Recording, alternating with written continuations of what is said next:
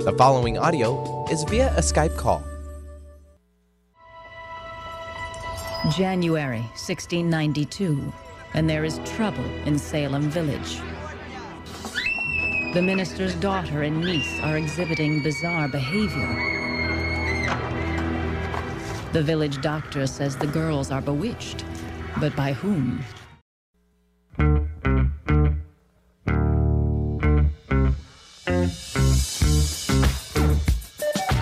TGIF, it's Mance and Mitchell with Gary Mance, Suzanne Mitchell.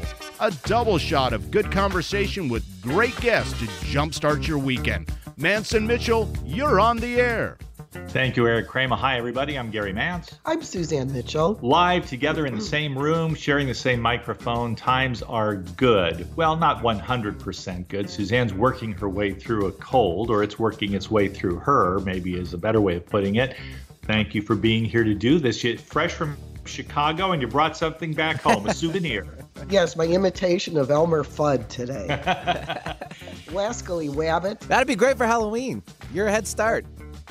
That's right. I'm, I'm way go. ahead of myself. For the two or three kids we get at, at the Yeah. door where we are. Exactly, So, right? you know, the median age in Florida for trick or treaters is about 67 anyway, so it's okay. if they have the sheet over them and they're moving, it's all good. Let's say hello to bad boy Benny Mathers at the board. Benny, good to be working with you again. Always a pleasure to be back and uh, working back with you too.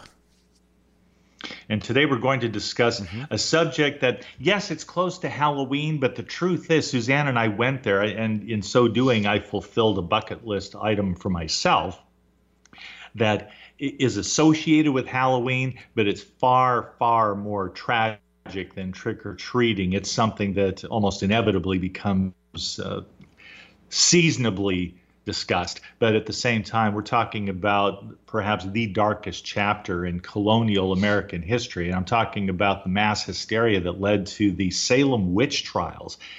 Susan, Suzanne, you and I went to. Um, we went to the we went to Salem the Witch museum, Museum. We, in we took September, and they were already gearing up for Halloween a month ahead of time.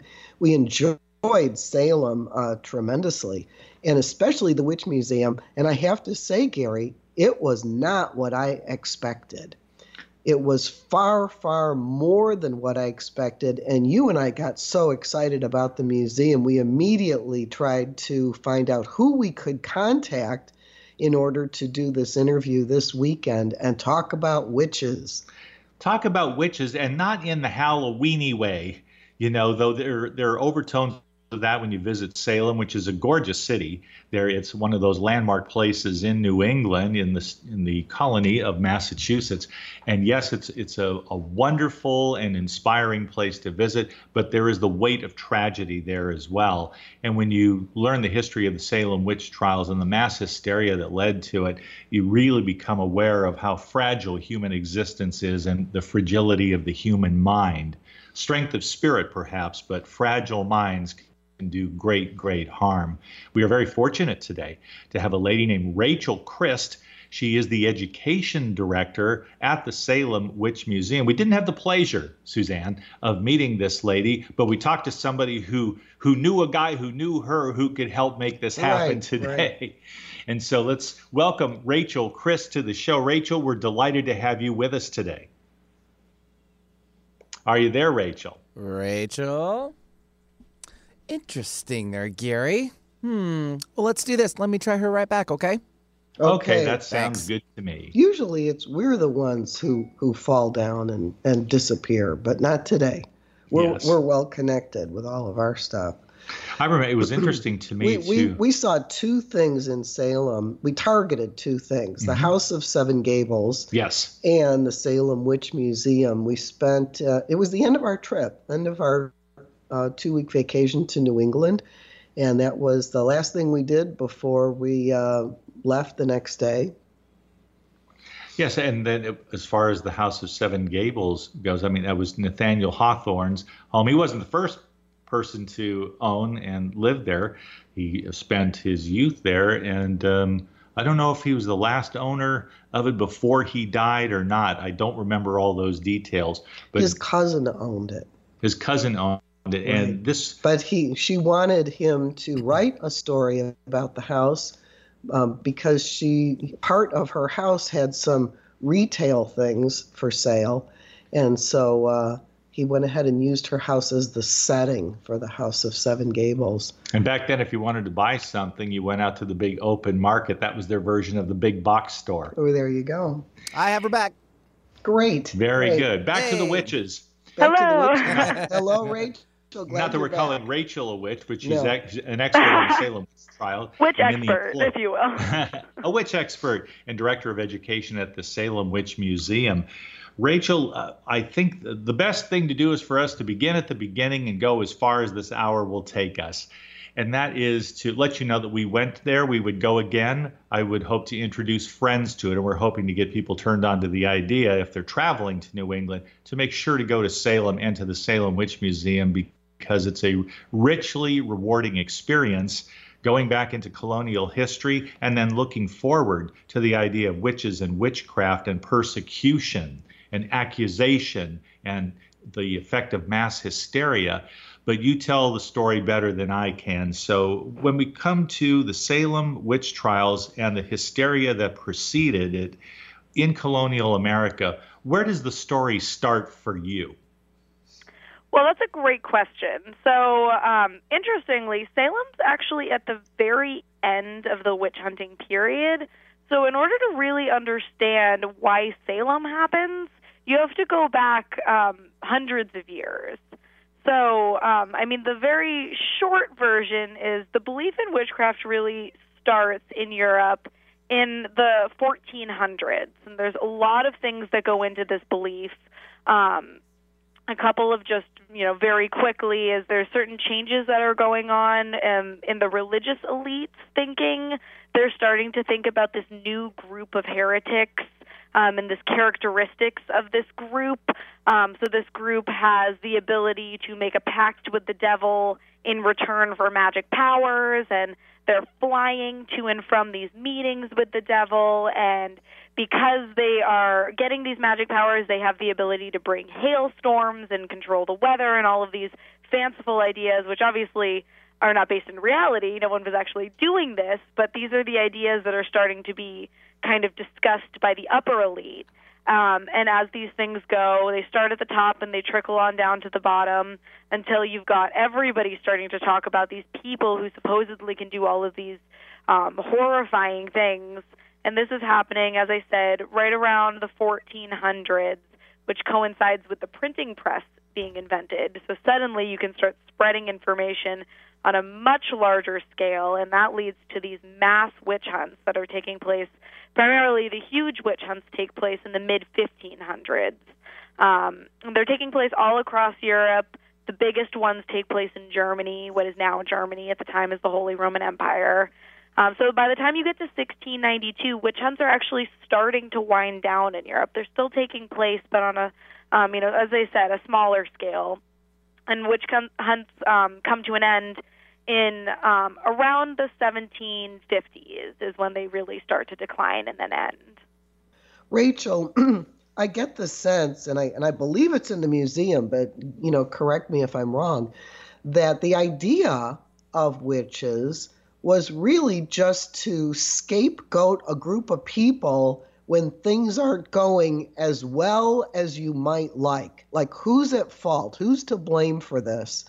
And it seems as though, um, and, and interestingly enough, uh, the role of midwives was that even midwives were suspected of being witches because they used natural herbs and remedies to help a woman through her pregnancy.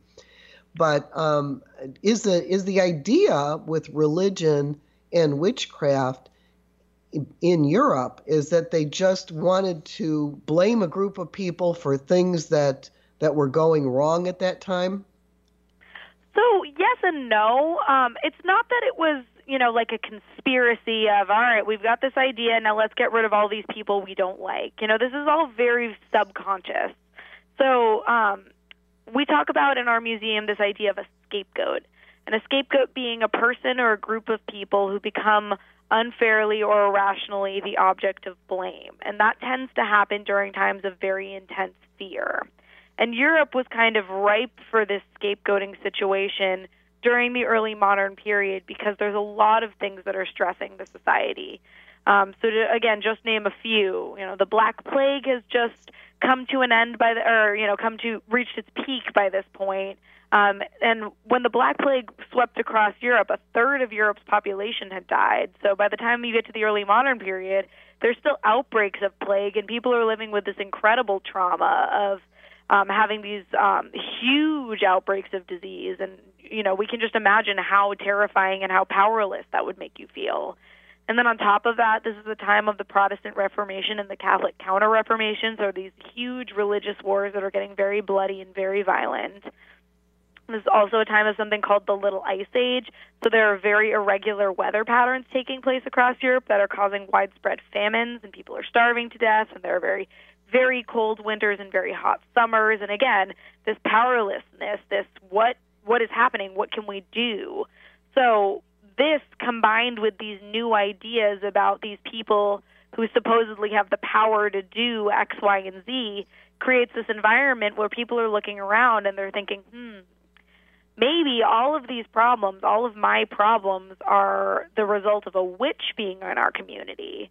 And that's where this idea of a scapegoat comes in because then you start looking at people who are not witches. You know, no one at this time is really you know, at least we don't have evidence to suggest making a pact with the devil in return for magic powers. You know, no one's actually a witch.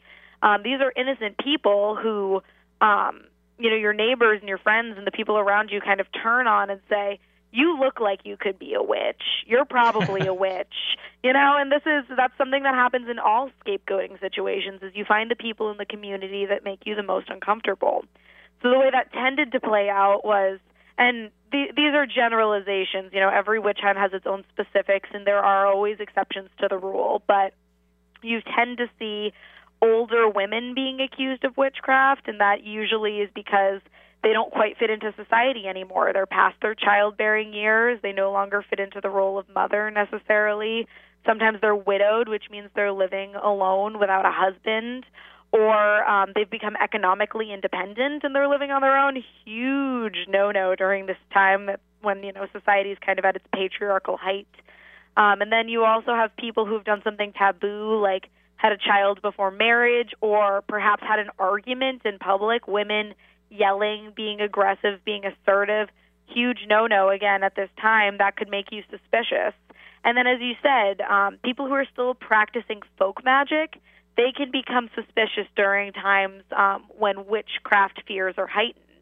So um, that doesn't mean that every midwife was going to get accused of witchcraft, but um, midwives often tended to be skilled in these herbal remedies. So if you're still pr- doing these folk magic traditions that have been post- passed down from generation to generation, that could make you susceptible to a witchcraft accusation because if you make a remedy for your neighbor she takes it home and you know let's say this is a remedy for her daughter she gives it to her daughter and then her daughter gets worse and dies you can now accuse that midwife of being a witch and trying to and doing this on purpose.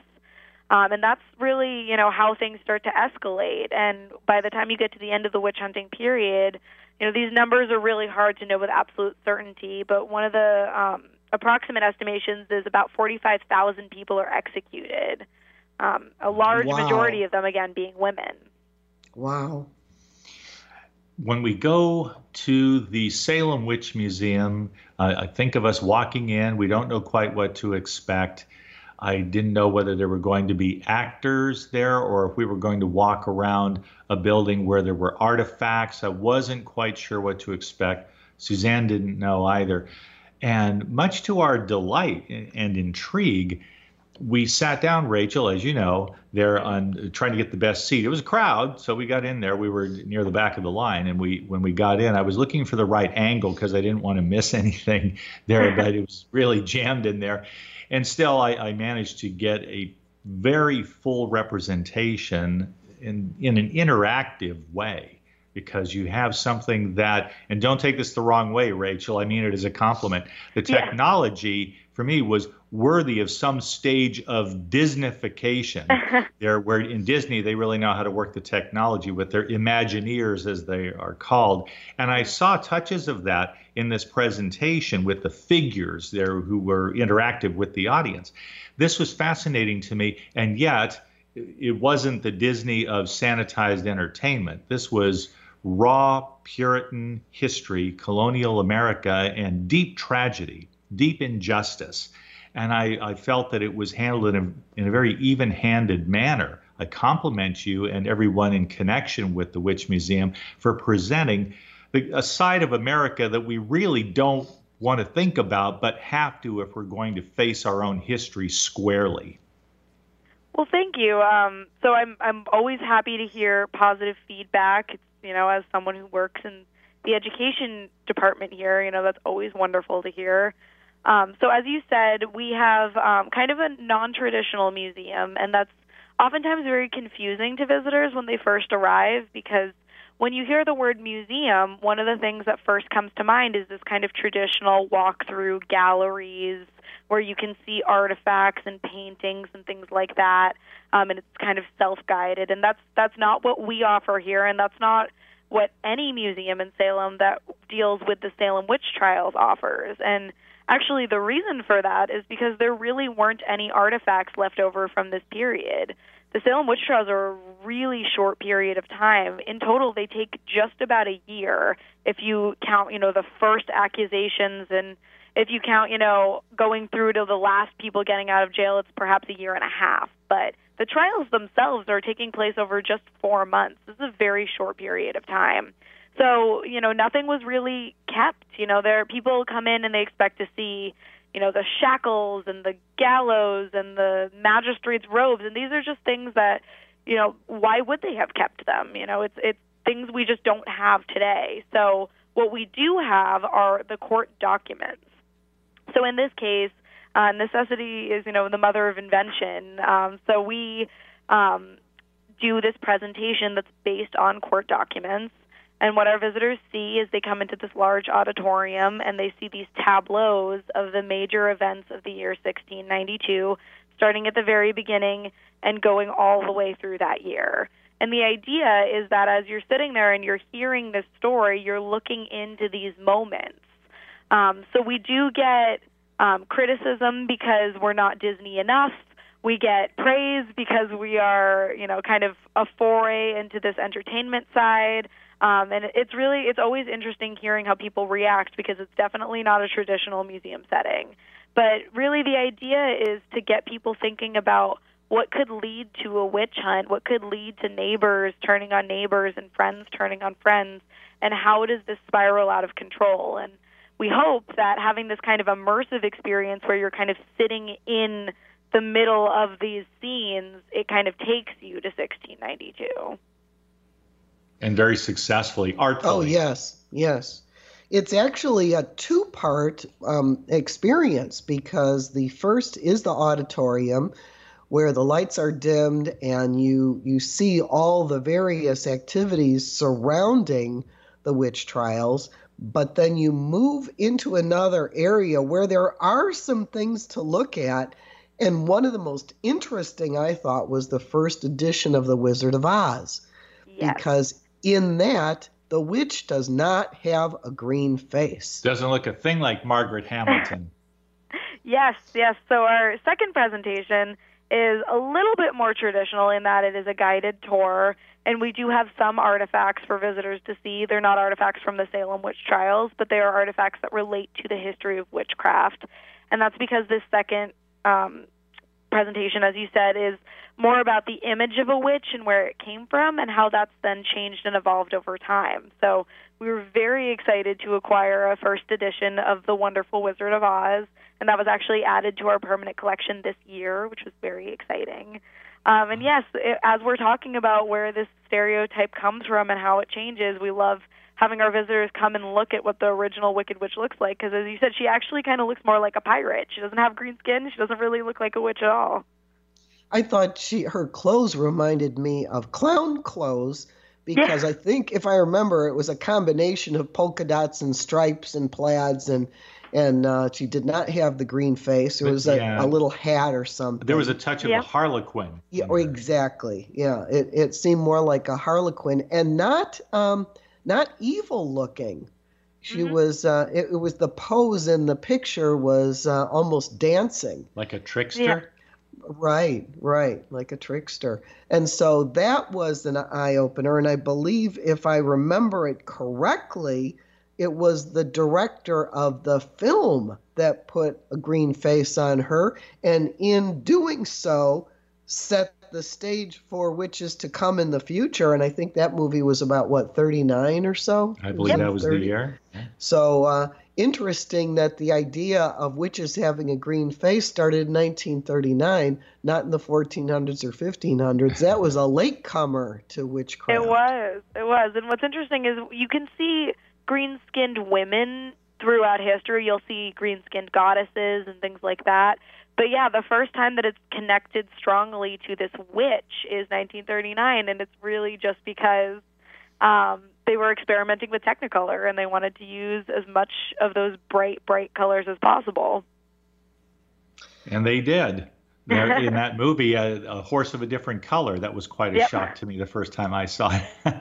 I wanted to get back to this, this, and that part of the tour is really something else to see because uh, there it's a timeline of history, and you have some models there as you get ready to exit that part of the museum. You see a modern-looking couple. These are pagans. These are stewards of the earth energies, male and female, and they kind of look like you and me if we were into paganism and we dressed the part. And I, I just remember standing and kind of staring at that, and I thought, people like that would be accepted in many communities or parts of communities, but if you go back long enough, far enough in history, it would be to risk your life to be too public about your own earth centered religious belief system. Oh yeah, very much so. Especially if we're talking about the period of time when witch trials are happening. Um, you, it was very much to risk your life. Uh, you know, this is a Christianized Europe we're talking about. So, I mean, there are people who are Jewish and who are um, Muslim at this time, but that even that was very dangerous. So, worshiping the earth is huge risk. You know, and sometimes you see these kind of Christian pagan hybrids but that could again get you accused of witchcraft if you're not careful about it. And circling back here, I, I think we'll take our break here in a couple of minutes, but I did want to say that when we we think in terms of an irrational fear of the other and a fear of the unknown, if you put that into the febrile minds of teenage girls, could be teenage boys in another context, but we're talking about girls here, who are pubescent or post-pubescent, and they begin to entertain these fantastic notions, aided by somebody who comes from an indigenous culture that is foreign to where they are, someplace like the Caribbean, for example, there you begin to move from hearing stories that give you thrills and chills on a cold, wintry day in Massachusetts to something that begun, begins to take on a very dire social significance. And I think that's part of the the deep tragedy of this is that an idea took on a life of its own and it circulated like a virus, a virus of the mind, Rachel. Yes, and um, this I'm I'm glad you bring up Tituba and the role of Tituba, who is this slave who's living in the home of Reverend Parris. And not to get onto too much of a tangent, but this is actually one of the pieces of our presentation that will be changing one for our um, 50th anniversary, which is in 2022. Um, as this is a piece of scholarship that's been debated a lot. You know, what is her role? Is she telling these stories to these girls that is, um, you know, creating this, um, you know, kind of guilt that leads to them accusing other people of witchcraft? Um, and that's something that historians have debated a lot. And, you know, even if and she probably wasn't, is um, kind of the consensus where we are now. And as you've seen, um, our our presentation is a little dated in that, and it will be changing soon. But you, I love that you bring up this idea of these stories because the stories about the devil, the stories about witches, that's circulating all the time. And especially because they're living in this very restrictive Puritan minister's house, Samuel Parris, who's a very fire and brimstone esque minister. He's constantly talking about, you know, kind of um, sins and the powers the devil has and all these terrifying, terrifying imagery. And these girls are young. They're, you know, 11 and 8 or 6, I believe, years old. They're very young kids. And, you know, to hear all of this horrifying um, talk about the devil and what the devil can do and how the devil can come for you, you know, that would scare anyone. So it's kind of natural that this kind of comes out in them as these fears about witchcraft turning into these accusations about witchcraft, and then that takes on a life of its own and it spirals.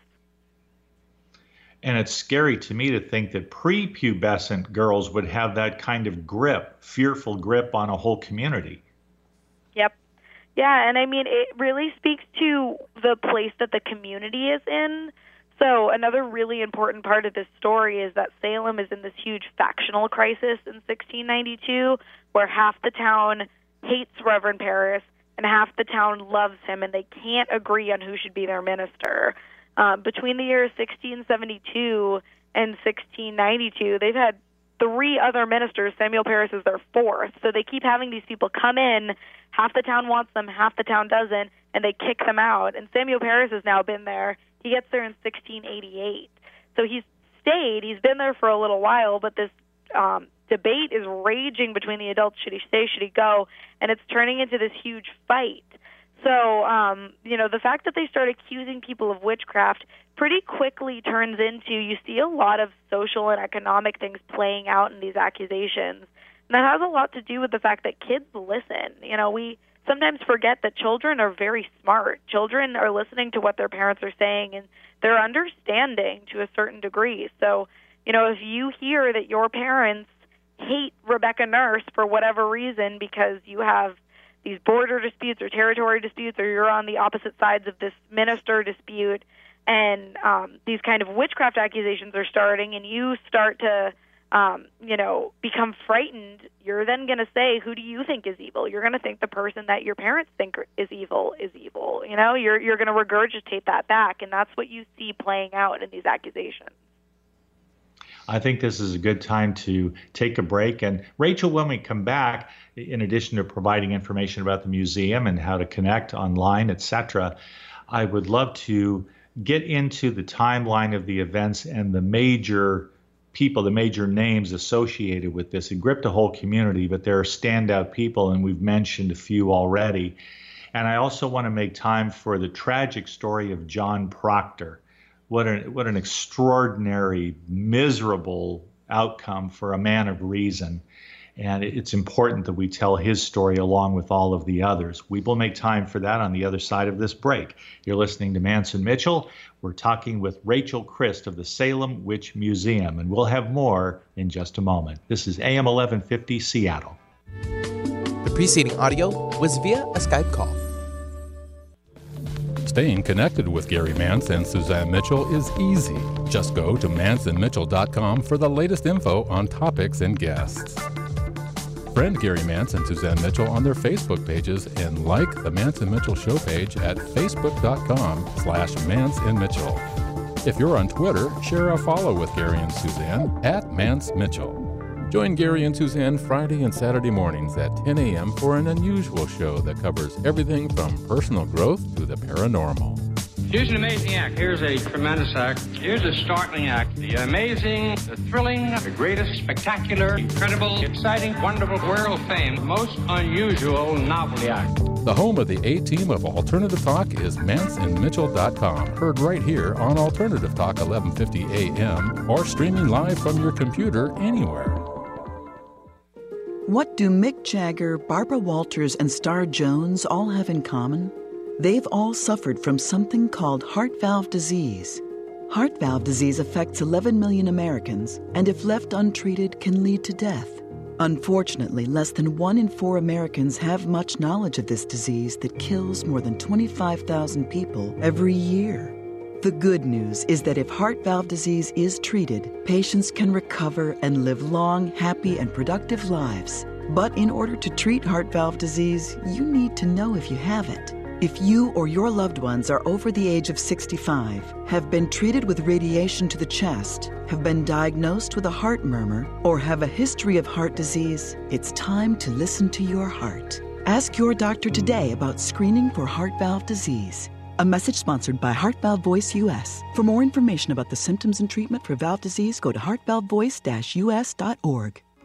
I'm Gary Mance. I'm Suzanne Mitchell. We're a couple of baby boomers who bring you a talk radio mix of metaphysics and music, politics, and pop culture. And you never know which celebrity will join us for an interesting conversation. Mance and Mitchell is Boomer HQ, Friday and Saturday mornings at 10 on 1150 AM KKNW. Your home for alternative talk in Seattle and Western Washington. Talk radio with a purpose. Alternative Talk 1150. Welcome back to Mance and Mitchell and our interview with Rachel Christ of the Salem Witch Museum. If people want to get more information about the museum, maybe they're planning a trip up to New England and would like to uh, go to Salem, what is the website and, and what information will they find, Rachel? So our website is salemwitchmuseum.com. We also have a Facebook page, which is just Salem Witch Museum, and an Instagram, which is also Salem Witch Museum. Um, and you will find information about um, how to visit, what our hours are. Um, we have some great educational resources available on our website. We have a self guided sites tour of Essex County. Um, and we have some information about um, our exhibits and what you'll see at the Salem Witch Museum. Beautiful. Thank you. Rachel, I'd like to just begin with Tituba, who is being reinterpreted in further research for the 50th anniversary. I hope to be there for that. That would be incredible. Tituba from the West Indies, perhaps Barbados. There is uh, the housekeeper, the slave. And, and, in context today, you know, what, as I think about her, and I don't mean any offense uh, by using this term at all, I just think it's it's sort of homespun. When someone does what she did, you could be referred to as a kind of kitchen table psychic. This is telling the stories to young girls. It's at that popular level. And so here's Tituba working, they're sharing with and entertaining these young girls there they look out their window and they're not seeing too much going on, and so they give flight to their imaginations. And Tituba certainly excited that in them. Who were these young girls? The principals in getting this started. What did they take with them to the town, and what were the manifestations that started all this? And again, this is one of those things that, like I said, we're, we're reinterpreting. So Tituba telling them these stories is something that's really been debated in the past 20, 30 years of scholarship, and that's something that's um, definitely been um, reinterpreted, that we will reinterpret. It actually seems like she probably, we don't have any necessary evidence. This was um, kind of suppositions that were made by historians to say that she was telling them these stories. But what we do know is that the afflictions start with two girls, with uh, Abigail Williams, who's 11 years old, and Betty Parris, who is nine years old. Um, I fumbled with her age earlier. It's nine years old. and they are the two girls who are living in the house of Reverend Samuel Parris. Um, so then, after they start experiencing these afflictions, and this is in January of 1692, so in the dead of winter, um, the afflictions start to spread to essentially their neighbors. So you start to see Ann Putnam Jr., who becomes one of the lead accusers. She's 12 years old. And then Mercy Lewis, Mary Walcott, Mary Warren, Elizabeth Hubbard. So these kind of girls who were all, at least at the beginning, living close to one another. Um, so they would have known each other, they would have been friends. Um, and then it starts to expand out as word gets out, and more and more people start to exhibit this very alarming behavior.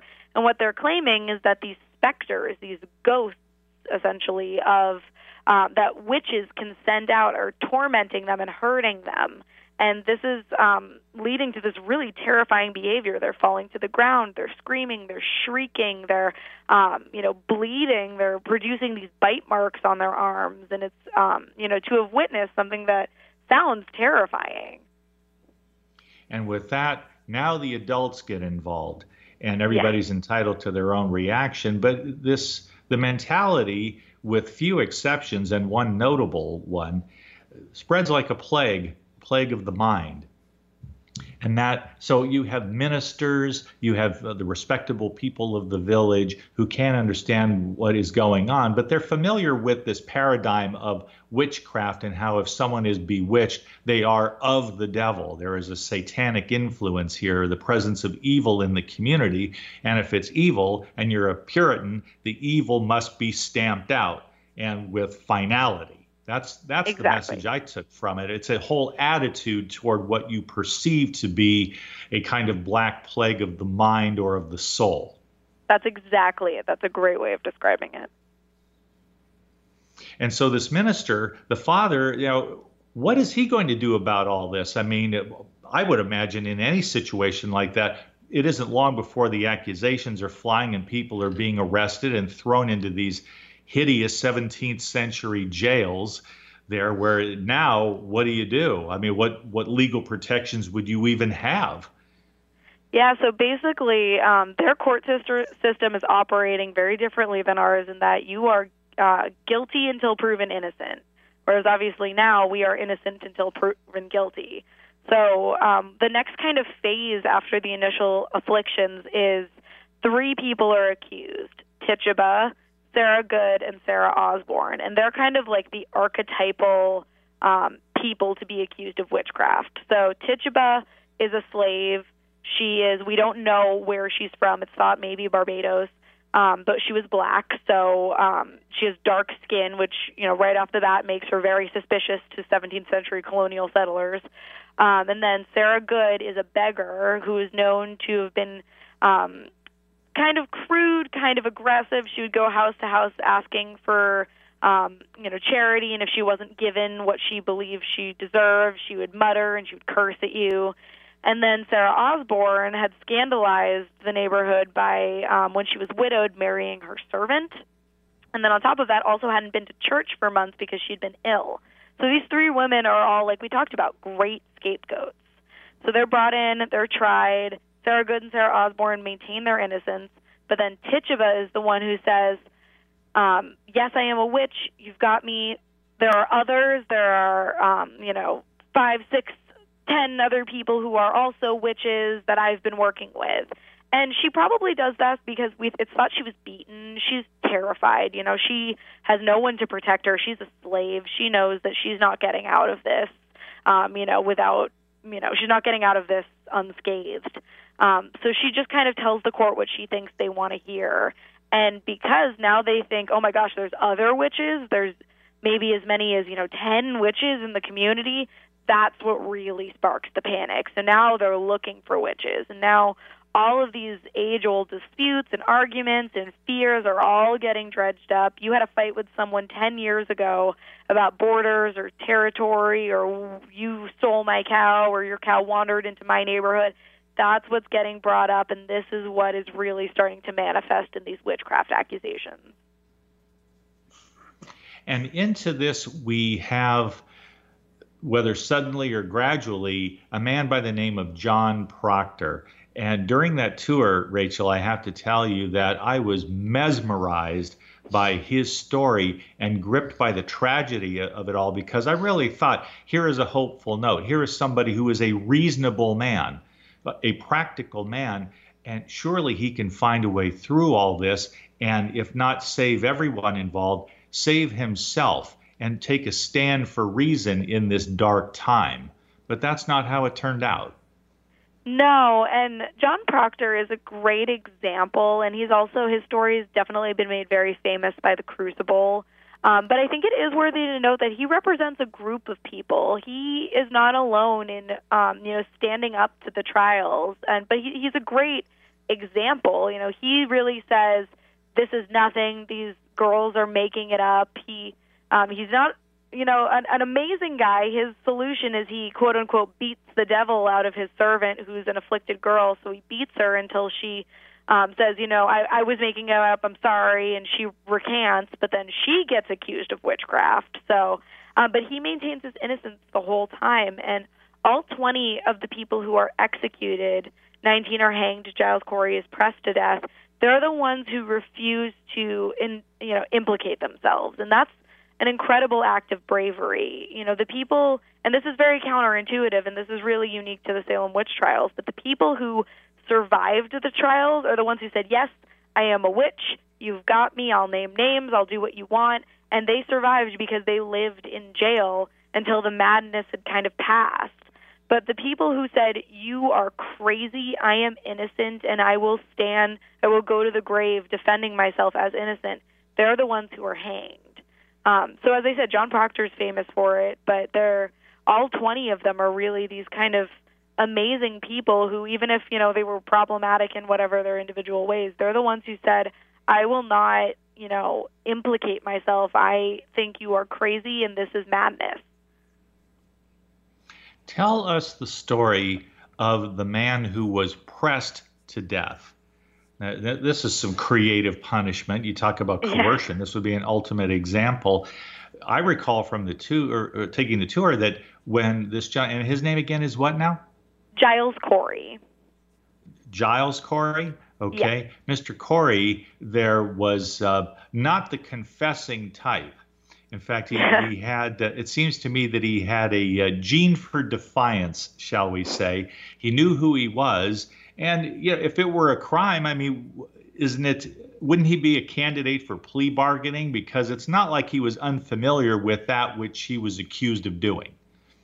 So this is, again, kind of a, a 17th century law 101, and Giles Corey's a really unique case. So essentially, he's brought into court um, very late into the trials, and by this time, there had been several days of execution. People had been hanged as witches, and he had seen the pattern of the people who were maintaining their innocence were the ones who were being executed, and the people who were, um, you know, uh, um, pleading guilty and indicting themselves, they were the ones who were living. And he basically saw this as what it was a corrupted court. So he refuses to comply with the court. So at this time, there's essentially this protocol that's supposed to be observed where uh, when someone was brought into a trial, you were asked, uh, How will you be tried? And you were supposed to answer, By God and my country. And Giles Court, and if, and then the trial could proceed. But Giles Corey is brought in and they say, How will you be tried? And he refused to answer. And technically, the court could not proceed. And this was something called standing mute. And it was, uh, you know, an option during this time. So this basically halts his trial. But because things are so intense and because the court is already feeling pressure, they know that they're becoming, um, you know, they're losing favor in the public eye. They know that, um, you know, the hysteria has just mounted to such an intense degree that people standing up against them could be um, could be huge, could be terrible for them. Um, they decide to resort to this very unusual method, but a legal method of pressing to death. So this was a uh, medieval punishment. It had never been used in the colonies before. It was never used again after this. Um, that essentially what you would do is you would literally try to press an answer out of someone. So you would take them, lie them down, put heavier and heavier stones on their chest, um, and this was a torture. So you were trying to get them to answer, um, you know, trying to get them to comply with the court. And Giles Corey was 71 years old. He is not a young man. Um, but he does not give in. He lays down. They press him until he dies. He dies that day. Um, and as the story goes, we don't know if this was actually said, but as the legend goes, they asked him, you know, how do you, you know, how do you plead? And he said, more weight. Then that was the only thing he would say to them in response. More weight. Yep, yep. I mean, that's I got to say that's a hard ass right there. Yeah. in that circumstance, I mean, they're they're pressing the life right out of you. Yep, that, that yep. is incredible. And the way it's narrated when you take the tour and all that, I mean, you just ask yourself existentially, you know, Yep. I'm looking at my fate, my mortality right here and now in a hideous in a hideous manner. What do I say? What do I do? And he remained true to himself. That's quite remarkable. It's a kind of martyrdom, even if he's doing it defiantly. There, nonetheless, I mean, this is somebody who was was true to himself, his identity, and his sense of right and wrong. Exactly, exactly. And that's what you see playing out in the Salem witch trials. And that's why when you really start studying each individual person, you just, it's mind blowing. It's really, and even the people who pled guilty, who indicted themselves, they a lot of them later um, write these amazing letters explaining why they did it. You know, they were so scared. They were so, um, you know, they felt like they were going to be killed if they didn't. You know, they're and these people who were being accused, they're teenagers, they're adults too. You know, adults ranging all the way up to people in their 80s. But you know, there are these people at these different stages in their lives, and they're just, it's this human terror. Um, and it's really, you know, moving to think about. And, you know, when you're studying this, you'd like to say that I'm the kind of person that would have maintained my innocence, but it really, it makes you ask these questions of yourself of would you, would you really be able to stand up there and maintain this integrity in yourself, or would you have complied? You know, it's, it, uh, studying the Salem witch trials really makes you ask, like you said, these huge questions these existential Absolutely. questions. Well, and and you know, Rachel, that brings me to the final uh, wall of the museum because there's a nice timeline of when certain things happen. There are, uh, you know, some um, witch-related items to look at. There's some dioramas to look at. But one of the things that struck me so much when you're talking about intense fear and human terror uh, I was very, very surprised at the end of the tour that there is one wall in there that actually brings things up to the 20th century. And that is that, you know, while the Salem witch trials happened in 1692, 300 years later, there are still things going on that create that intense fear that create that human terror, and we're still trying to accommodate that. And there were a couple things on that wall that really grabbed my uh, attention. One of them that I can remember was the McCarthy trials in Yeah. the uh, 1950s. Do I have that right, Karen? Yeah. In the 1950s, where you're talking about your scapegoat again, you're talking about picking on a group of people and blaming them for things. And because of the fear of, I'm going to lose my job, I'm going to lose my place in society, I'm going to lose my friends, my family, that there was that compromising going on and putting up with the people who are terrorizing you. And uh, I, I can't remember what else was on the wall, Gary. Do you remember? Or we'll ask Rachel. Uh, well, it had to do with xenophobia as well. This is fear of the strange, the other, the, the sojourner in your midst. There, and you, we've talked a little bit here. We touched on the Crucible, Arthur Miller's immortal play. I think the genius of Arthur Miller, uh, Rachel, was that he wrote about the Crucible. We all saw it, and, and maybe somebody listening here acted in that play. It's, it goes on in high school everywhere, right? It's a standard. The Crucible. Oh, it was about the Salem witch trials. Well, yes, it was, and about a lot more at the time that it was on Broadway when it was published, when people were reading it across the country. Sure, it was about the Salem witch trials as metaphor of a time which was full of hysteria, full of accusation, full of despair, and this was the McCarthyism of the time. So that you could be as talented as could be in Hollywood, and somebody says something about you. I think he's a red. I think he's one of those commies, and your life literally could be ruined overnight. Exactly. Yeah, and so I, this is the the part of our museum that um, I think can be the most emotional um, because it's it's bringing these lessons into the modern day, as you said. So we break this down into a formula, which is fear plus a trigger leads to a scapegoat. Um, and as you said, so one of those examples that we use is McCarthy, which um, I think is very familiar to people because of the popularity of the Crucible, and that's still part of a very standard curriculum um, in the United States. At least a lot of people read that play in high school still. Um, the other two examples that we have are the Japanese internment um, during World War II after the bombing of Pearl Harbor. Um, about 100,000 Japanese Americans were forcibly placed into internment camps um, during that time. And um, much like the McCarthy era trials, you know, these were innocent people. They were not spies. They were just Japanese Americans. Many of them were legal United States citizens, and they're placed into these horrible internment camps where they're forced to stay for the duration of the war.